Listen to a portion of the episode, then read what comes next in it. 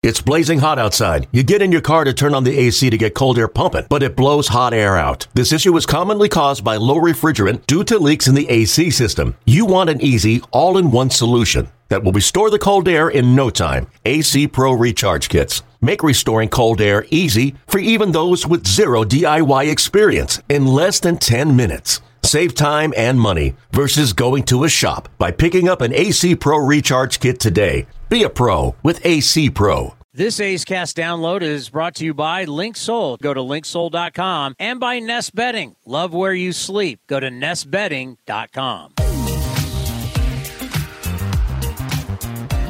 The Eno Sarris Show is sponsored by Fieldwork Brewing Company. With eight taproom locations in Northern California, Fieldwork brings you fresh craft beer direct from the source. Fieldwork will also ship beer direct to your door if you live in California.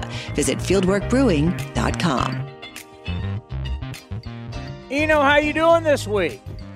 Doing great. It's uh, I, am wondering how this trade deadline is going to go. I mean, uh, there's there's so few sellers, and it's, it's, an exciting time in baseball, but there's so yeah. few sellers, and you know everybody thinks they're a buyer. The Angels out here with a 15% chance of making the playoffs are, are buying the best starter on the market. So, uh, you know, I think uh, I, am always a little pessimistic with the expanded playoffs that the that the trade deadline is going to be going to be any good, and yet a lot of times we look up and it was pretty exciting in the end.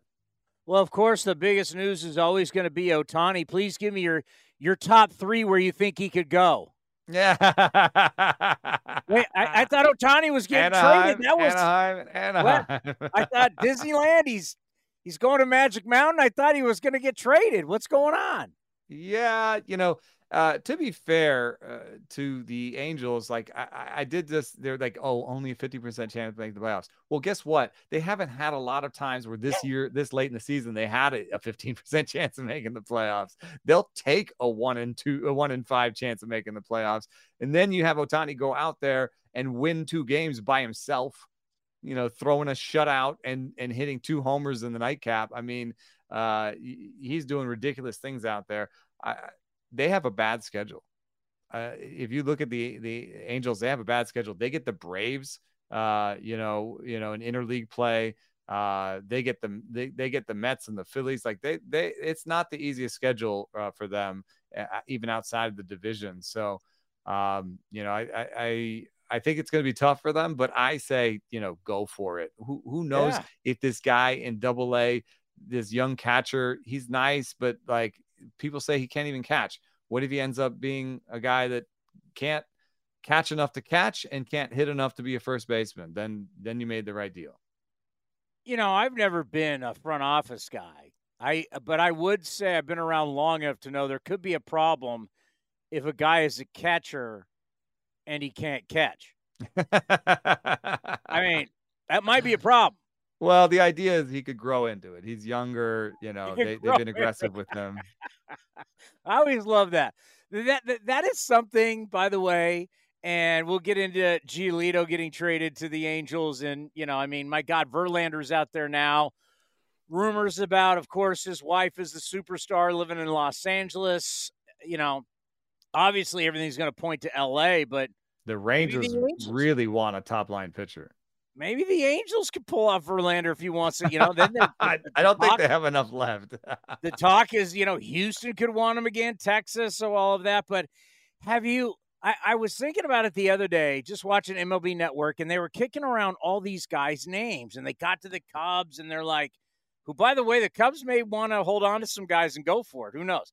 But Stroman and Bellinger, and it got me thinking because they threw out all these different names about you know, oh, you got to move him and move him. I start thinking, how many prospects really are there out there? We keep selling these known commodities, all need to be moved for unknown.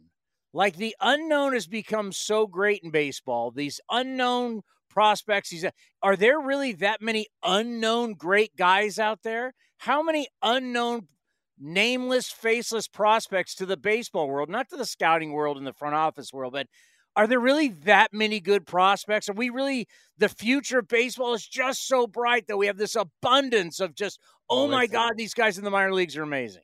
it's the siren song of the six years of team control and the three of them at a minimum salary. It's all about sort of salary suppression in a way. It's it's this idea that like we might have a, a great young player that we pay six hundred thousand dollars a year for three years. You know, that's God. that's the that's what they're going for. But uh, it's interesting that the the prices have, in terms of what people are willing to spend for for players, uh, in terms of prospects, they've dropped so far that I think it might make sense uh, to be a buyer because you just got Lucas Giolito, who is the the best rental arm on the market, and Reynaldo Lopez, who is a very good setup man. You just got both those guys, and you didn't give up. I mean, some lists have Edgar Guerrero, Guerrero the, the catcher, in the top 100, but at 80, and some some lists don't they, have. They were what two and three in the Angels system. Yeah, but the angel system is horrible. So you, yeah. you got to look think about it in, in, general terms. And and so they barely got a top 100 prospect back. Let's let's give them one top 100 prospect in that deal. Top 100 prospects have a sort of a 50-50 chance of being major leaguers.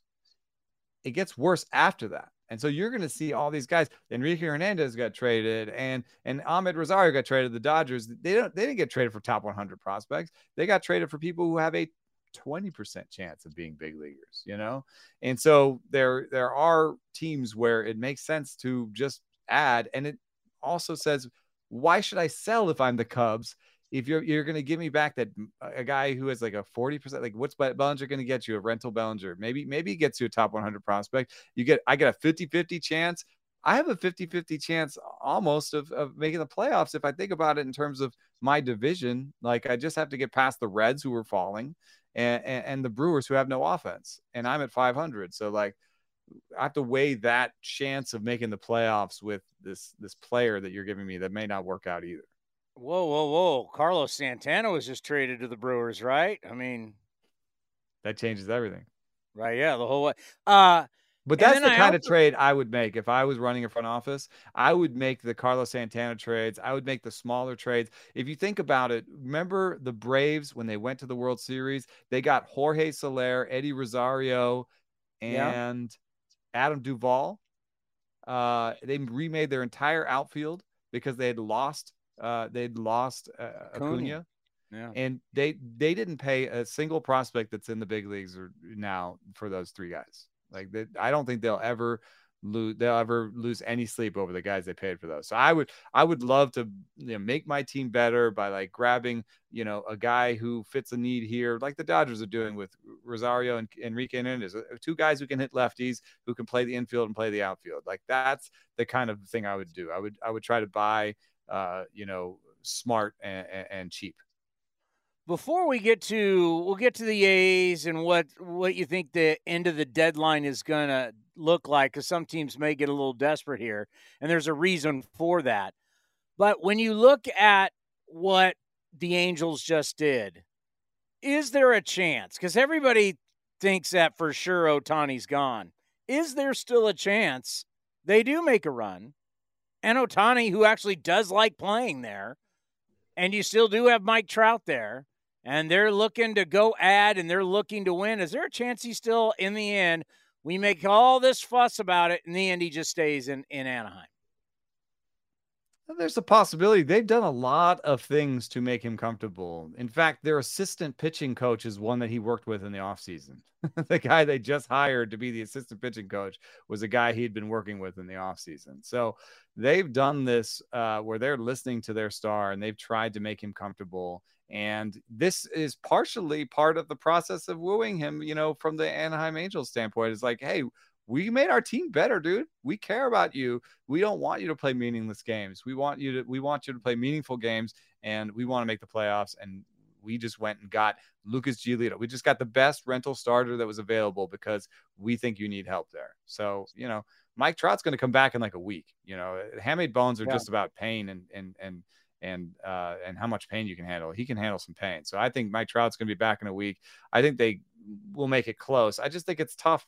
They're up against a Rangers team that banked so many wins already, and they're up against an Astros team that just seems to just be a juggernaut. So, you know, and I don't think they'll necessarily get any help in the wild card race because the AL East is is is a tough division that's probably going to produce two wild cards. All right, so take my my my Verlander rumor about the Dodgers uh, off the record. Uh, your partner in co- crime, because I believe everything I read on the Athletic and everything I get from people on Twitter from the Athletic. The Commander has just sent me this. Dodgers are close to getting Lance Lynn Joe Kelly, who's got a great arm, but he just seems like such a weird dude. But anyway, Lance Lynn, Joe Kelly. You wore a mariachi the, outfit to the to the uh to to, to meet the president. well, you and I both know last time they were here, he was fighting in the clubhouse. No, a lot of people don't know about that, but after in the Oakland series against the White Sox, he was fighting with his own teammates in the clubhouse. I mean, eh. oh, and he whole like he made the whiner face at Carlos Correa and stuff. Like, yeah, he's a weird dude, but he's got a great arm, right? What do you think about that? Lance Lynn and Joe Kelly, according to Ken yeah, I Rosen, thought that was gonna. I thought that was going to uh to go to the the Rays. The Rays were uh, rumored there. Yeah, Lance Lynn is another type of guy that I would love to get because I don't think he'll cost that much. He's a rental, not a lot of team control that I have to pay for. And uh, he is actually in the top 30 in the big leagues in strikeout minus walk rate among among starters. So yeah, I don't want to say that he's been completely unlucky and he doesn't deserve his 6 ERA, but I do want to say in terms of striking guys out and limiting walks, he's still good you know and if you can just figure out why there's this other stuff going on then you know and i think i trust dodgers pitching coaches pretty well. They're they're pretty good at getting the most out of their guys. So I, you know this is a this is one where again i think they've done a smart thing you know surprise surprise. Yeah so so that's where let's go to the a's. And i think about that where like if i'm acquiring lance lynn from the dodgers I, i'm not acquiring lance lynn's numbers from the white sox I think I'm bringing him in here and he's going to do a lot for us. So I think about that because a lot of the A's players, their numbers are down. But when you start to think about the trading deadline, you know, guys didn't have to make deals. And I say guys, I mean front office people. Because obviously Kim Ng has just pulled off a nice deal for uh for the Marlins. David Robertson, yeah. Yeah. So if if if you can't make a move now in the waiver wire process like we used to have, you have to if you you got to make something by this deadline or that's it. So that's where I wonder teams that aren't as as you, as you you know there's a lot of buyers not a lot of sellers. Could it be possible that David Forst's phone is ringing at the very last minute and like, well, I'd rather make a deal, you know, in the end, Ramon Laureano, he's got playoff experience. I know the numbers. I know after the PED suspension, uh, but you know what? I need to make some type. Tony Kemp, I need to make some type of move. Is that when the A's really get on the board here? Yeah, I think uh, there's a couple interesting names. Uh, Trevor May, uh, you know, has he? Not everyone knows he's throwing a sweeper now too. So he's he's he's throwing two different sliders. Um, you know, he's got a, a really good changeup because he's throwing Spencer Striders uh, slider and then also a sweeper. So he's got two different sliders and this uh, splitter. I think he can help a, a, bullpen, and he's a free agent. So that's an obvious one. Tony Kemp is a free agent, and I, and somebody might think that he doesn't necessarily have a ton of value, um, but. I, I would say that the trades of Amed Rosario and Enrique uh, uh, Hernandez say that Tony Kemp does have value because one of the rarer things in baseball is a guy who can play the infield and the outfield. There's just something about it that they're so different. The skills are so different that you don't normally have. You have your infielders, even the way the roster, if you look at active rosters on MLB.com, there's the infield group and the outfield group. Like yeah. we we separate them. I remember Daniel Murphy, they were just trying to get him on the field in, in New York. They put him in the outfield and they had to do a chalk outline uh, of of how bad he was out there, and he Where's never that played body was. Again. Yeah, so uh, you know there are players that just can't do that, and so if you're a team that you know could use a lefty that does does grinds out at bats, he doesn't hit the ball hard, but he gets on base, he's fast. You know, he could be uh, you know kind of a last player on a contender where you know he's a he's our pinch runner. He's he can play the infield, he can play the outfield. He's left-handed, like he could be that kind of bat. I could see somebody uh, acquiring him. But then I think the most fascinating uh, a is is Ramon Laureano because. Um, you know, in terms of hitting the ball hard, you mentioned the suspension. He has still hit the ball hard after the suspension.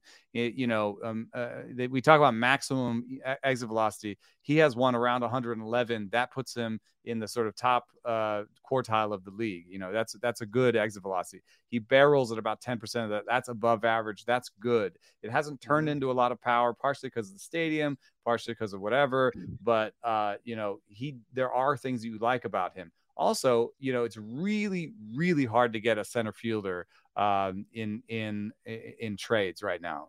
Bellinger is the only guy basically that can play center field that's available. I know Laureano is not the best center fielder, he can still play center field for you.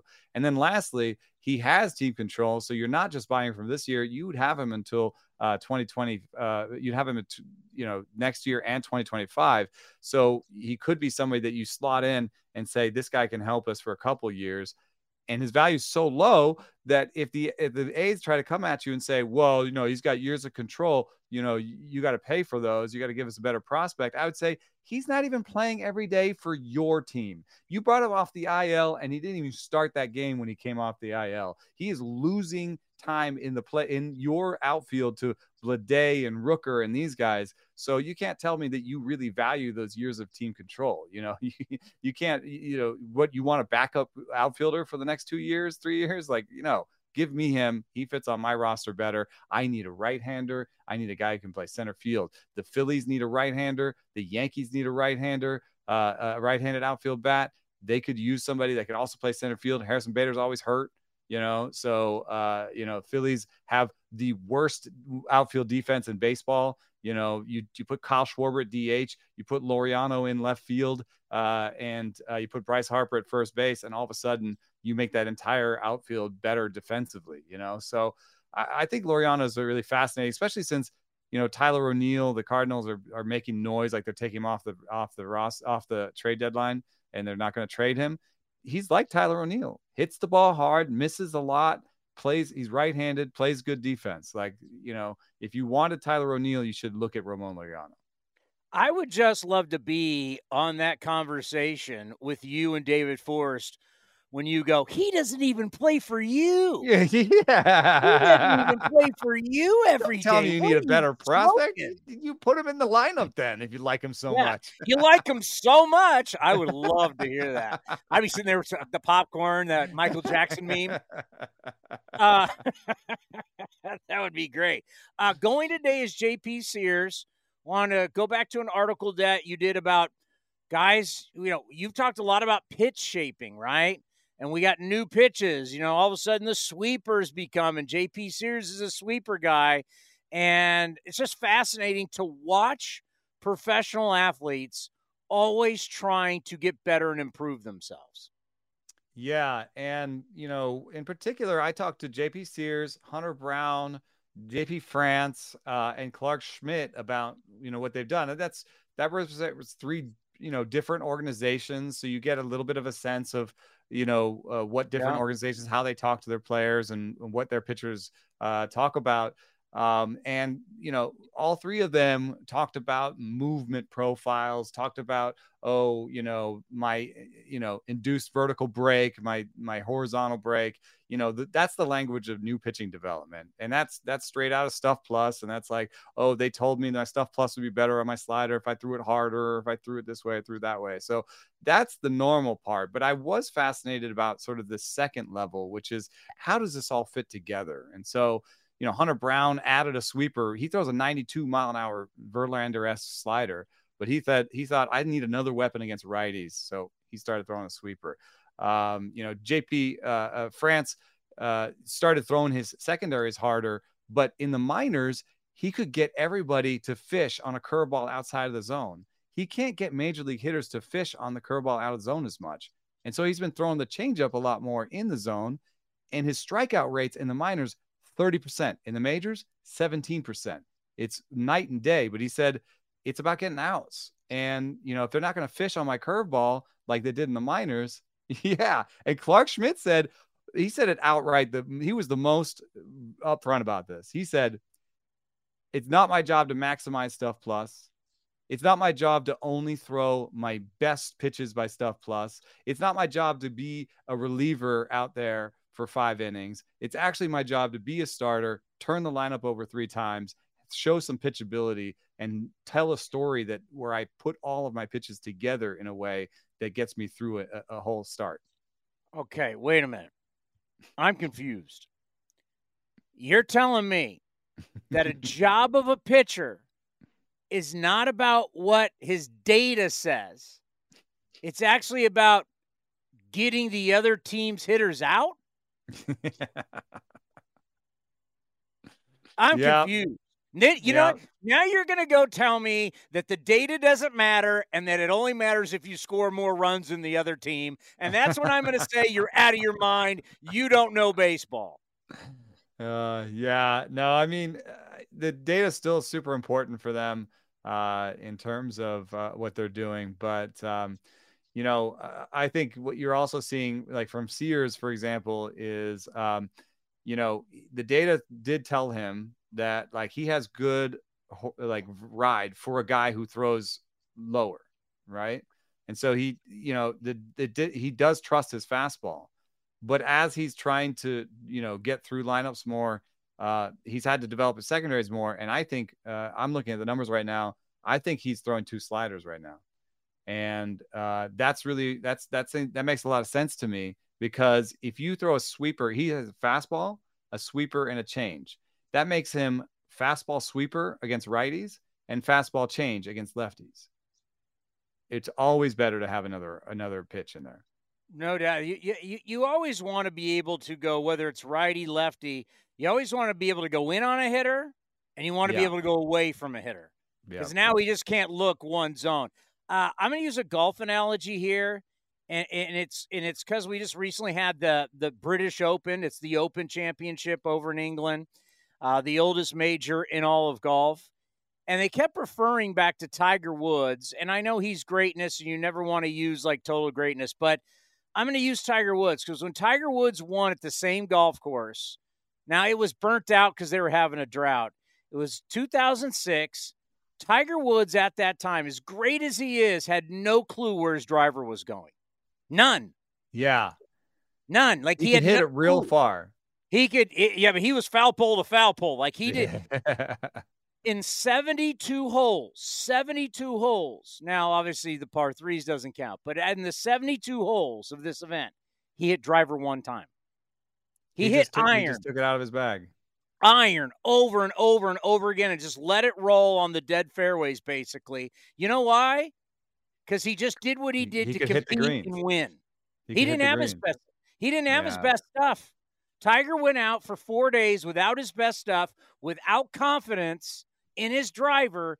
And while everybody else is playing their full bag of clubs, he wasn't playing his full bag, of, but he still won. Yeah. His stuff plus that day stunk for four yeah. days.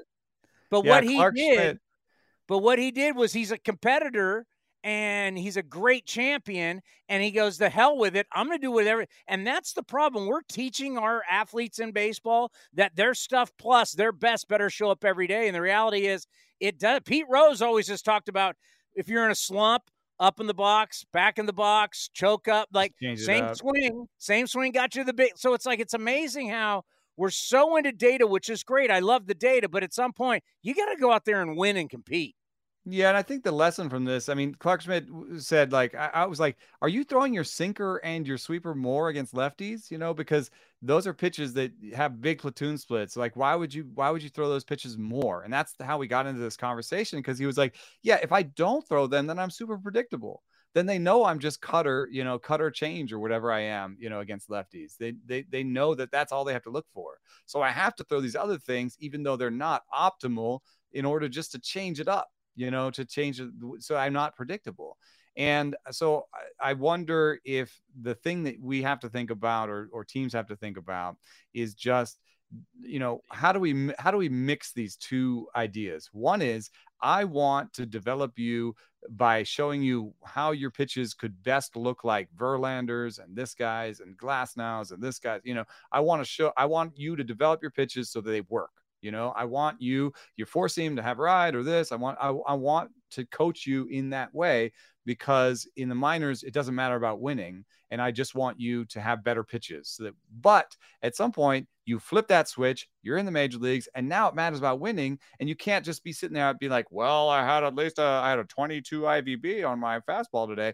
eh, you got whooped, you know? So, you know, you have to somehow in the minors also prepare them for that, like, you know, maybe it's good catchers. Maybe it's coaching the catchers to like, you know, go to the mound and be like, hey, I know that the pitching coach wants you to, you know, work on your fastball today, but we also need to get some outs. So, you know, let's throw some cutters here or, you know, whatever it is, you know. So uh, I wonder, you know, maybe AAA becomes a place where you care about winning again, and you and you and you send them to AAA and you tell them, here in AAA, it's not about what you're doing with your slider or your fastball or whatever. It's about winning, and we need to practice winning. You know, so that when you get to the major leagues, you know, ah, crap, my sweeper's not sweeping today. Everyone goes to Denver. Everyone has to play in Coors, and in Coors, Hunter Brown was like, "Oh yeah, I lost seven inches off my fastball ride." You know, and and and and I lost five inches off my curveball. And and Martin Maldonado came out and said, "Dude, this ain't working. You know, we got to do something else." That's a lot. I mean, that's. Yeah. I mean, you start thinking about what you normally have, and not now. Essentially, instead of having that, it's just spinning. Yeah. Hit yeah. me! Hit me! Hit me! Right. In fact, the best pitches to throw in Denver are are uh, pitches that don't move as much. So tight sliders, hard sliders. So yeah, Hunter Brown was like, "Well, I throw a 92 mile an hour bullet slider, so I guess we're just going to throw a lot of those today." They're like Darryl Kile had that great overhand 12-6 curveball, and then all of a sudden he got to Denver and it was just woo. Yeah, exactly. So woo. so yeah, like you know, and and in the minors you do have these parks, and you know you could just shrug, you know, in Double A and say whatever, it's Colorado Springs, you know, whatever.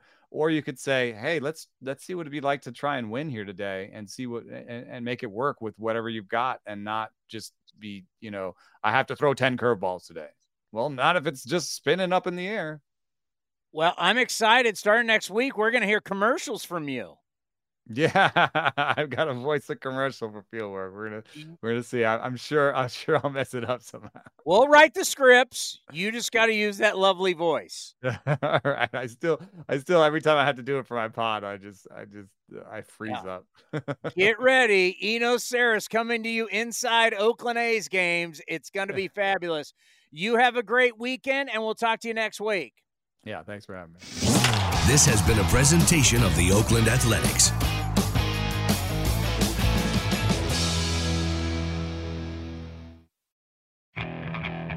Okay, picture this. It's Friday afternoon when a thought hits you. I can waste another weekend doing the same old whatever, or I can conquer it. I can hop into my all new Hyundai Santa Fe and hit the road. Any road. The steeper, the better. Because my all new Santa Fe is available with HTRAC, all wheel drive, so I can hit the trail without a worry in the world.